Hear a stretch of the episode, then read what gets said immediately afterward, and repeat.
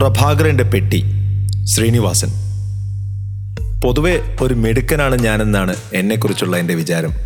ഈ വിചാരം വെറുതെ ഉണ്ടായതല്ല. ഒരു ജീനിയസ് എന്നും തനതായൊരു ജീവിത വീക്ഷണമുള്ളയാളെന്നും എന്നെക്കുറിച്ച് ചിലർ പറയുകയും എഴുതുകയും ചെയ്തപ്പോൾ അത് ശരിയാണെന്ന് ഞാൻ തീരുമാനിക്കുകയായിരുന്നു. ഈ തീരുമാനത്തിന് ശേഷം ഞാൻ എന്നെ തന്നെ അടിമുടിയൊന്ന് മാറ്റി ചിട്ടപ്പെടുത്തി. ഞാൻ അധികം സംസാരിക്കാതെയായി. സംസാരിച്ചാൽ തന്നെ അളന്നു മുറിച്ച വാക്കുകൾ ഉപയോഗിക്കാൻ പ്രത്യേകം ശ്രദ്ധിക്കും. ഒരാളൊരു കാര്യം പറഞ്ഞാൽ അതിന്റെ ന്യായാന്യായങ്ങൾ നേരുകൾ എന്നിവയെല്ലാം എന്റെ ബുദ്ധിയിലിട്ട് കൂലങ്കുഷമായി പരിശോധിച്ച് പ്രതിവിധി കണ്ടെത്തുക എന്ന നയം സ്വീകരിക്കുകയും ചെയ്തു. സന്ദർഭം കിട്ടുമ്പോഴൊക്കെ മറ്റുള്ളവരെ ഉപദേശിക്കാനും തുടങ്ങി. വിഷയം നോക്കാതെ. എനിക്ക് എന്നോട് തന്നെ മതിപ്പ് തോന്നി. ഒരുമാതിരിപ്പെട്ട ആളുകളുടെ അടവുകളൊന്നും എന്റെ അടുത്ത് ചിലവാകുകയില്ലെന്ന് ഞാൻ അഭിമാനത്തോടെ ചിന്തിച്ചു. അങ്ങനെ ഇരിക്കുന്ന കാലത്താണ് പ്രഭാകർ എന്ന തമിഴൻ പാചകക്കാരൻ ഞങ്ങളുടെ അടുത്തെത്തുന്നത്. ചെന്നൈയിലൊരു വാടക ഫ്ലാറ്റിൽ ഒരു കഥാ ചർച്ചയിലായിരുന്നു ഞാനും സത്യൻ അന്തിക്കാടും അപ്പോൾ. തന്നെത്താൻ പാചകം ചെയ്താൽ സമയനഷ്ടം ഹോട്ടൽ ഭക്ഷണം കഴിക്കുന്നത് ബുദ്ധിയില്ലായ്മ. അതുകൊണ്ടാണ് ഒരു സുഹൃത്തിന്റെ സഹായത്തോടെ പ്രഭാകരനെ തേടിപ്പിടിച്ചത്. ജീൻസും ടീഷർട്ടും ഇട്ടാണ് പ്രഭാകർ വന്നത്.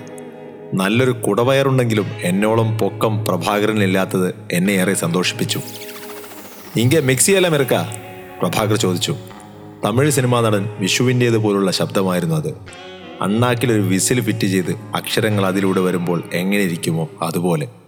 പക്ഷെ ഒരു കുക്കിന്റെ ശബ്ദം അയാളുണ്ടാക്കുന്ന ഭക്ഷണത്തിന്റെ രുചിയെ ബാധിക്കില്ലെന്നുള്ളത് കൊണ്ട് ഞങ്ങളത് കാര്യമാക്കിയില്ല. പക്ഷേ ആൾ വിശ്വസ്തനാണോ എന്നറിയണം. അതിനായി സത്യൻ പ്രഭാകരനെ ഇന്റർവ്യൂ ചെയ്യാൻ മുതിർന്നപ്പോൾ ഞാനത് ബുദ്ധിപൂർവം തടഞ്ഞു.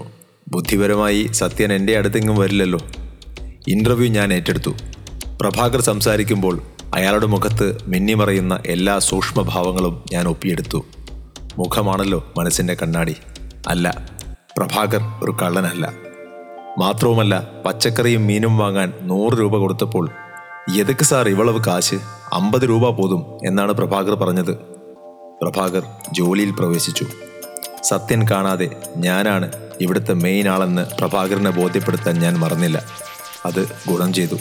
ചെലവിന്റെ കാശ് ഞങ്ങളുടെ രണ്ടുപേരുടെയുമാണെങ്കിലും സ്വകാര്യമായി ആപ്പിൾ ജ്യൂസ് ബദാം പരിപ്പ് തുടങ്ങിയ സംഗതികൾ സത്യനറിയാതെ പ്രഭാകർ ആദ്യ ദിവസം തന്നെ എനിക്ക് തന്നു. രാത്രിയിലേക്കുള്ള ഭക്ഷണവും തയ്യാറാക്കി പ്രഭാകർ യാത്ര ചോദിക്കാൻ വന്നു. സാർ ഞാൻ എന്നോട് ഡ്രസ്സ് എടുക്കലേ ഇപ്പോൾ വീട്ടിക്ക് പോയി നാളെ കാലയിലെ പെട്ടിയോടെ വരേൻ. അത് മതിയെന്ന് ഞങ്ങൾ സമ്മതിച്ചു.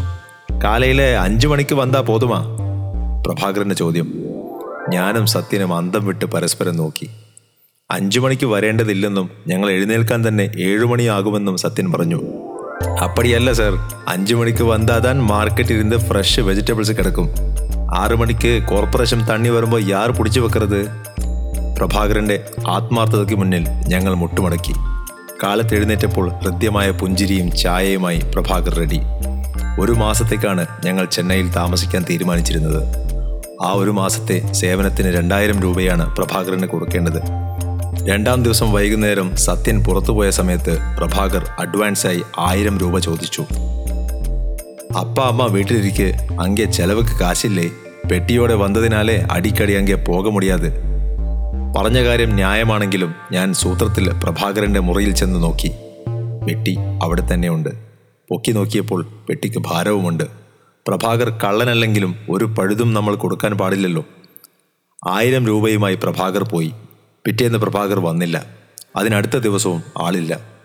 പ്രഭാകരനെ കാണാത്തതെന്ത് എന്ന് സത്യം ചോദിച്ചപ്പോൾ ആയിരം രൂപയുടെ കാര്യം ഞാൻ പറഞ്ഞില്ല. വീണ്ടും അകത്ത് ചെന്ന് നോക്കി. പേടിക്കാനില്ല. പെട്ടി അവിടെ തന്നെയുണ്ട്. ഭാഗ്യം മൂന്നാം ദിവസം പ്രഭാകർ വന്നു. പക്ഷേ അവന്റെ മുഖം മ്ലാനമായിരുന്നു. മാമ ഇരന്ന് പോച്ച്? അമ്മാവൻ മരിച്ചുപോയി. അതിനാലെ മധുരയിലെ പോനേൻ ഞങ്ങൾക്ക് വിഷമം തോന്നി.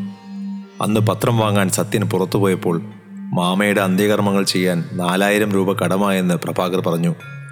എന്നിലെ മനുഷ്യസ്നേഹി ഉണർന്നു.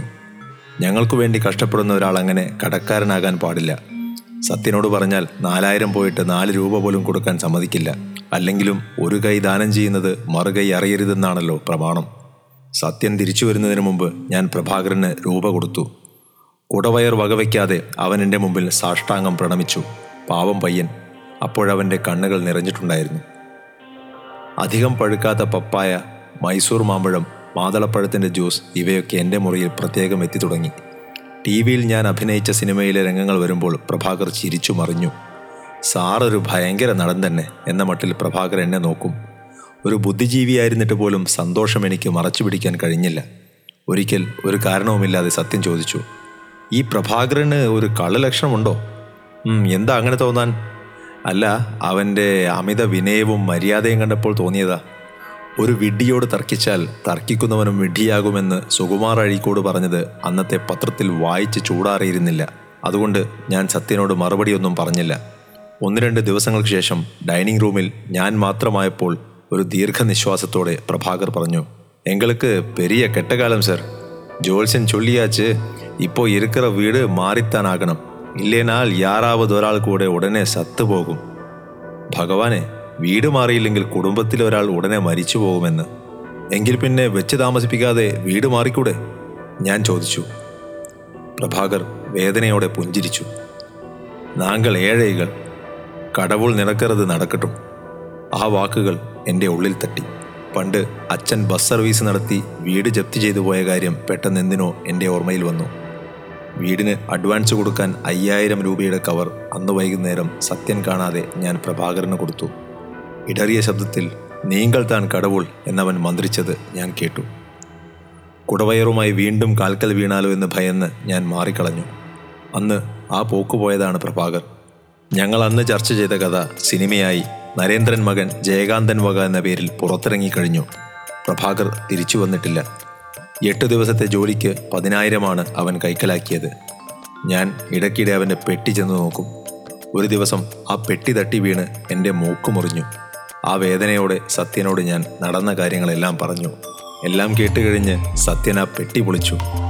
കീറിയൊരു ലുങ്കി മണ്ണ് പിടിച്ചൊരു ജോഡി ചെരുപ്പ് നൂലുകൾ യാത്ര പറഞ്ഞ ഒരു കമ്പിളി ജയലളിതയുടെ ചിരിക്കുന്ന മുഖമുള്ള ഒരു കലണ്ടർ ആ വിശിഷ്ട വസ്തുക്കളിലേക്കും എന്റെ മുഖത്തേക്കും മാറി മാറി നോക്കിക്കൊണ്ട് സത്യൻ പറഞ്ഞു അല്ലെങ്കിലും പണ്ട് മുതലേ താനൊരു വിഡ്ഢിയാണല്ലോ.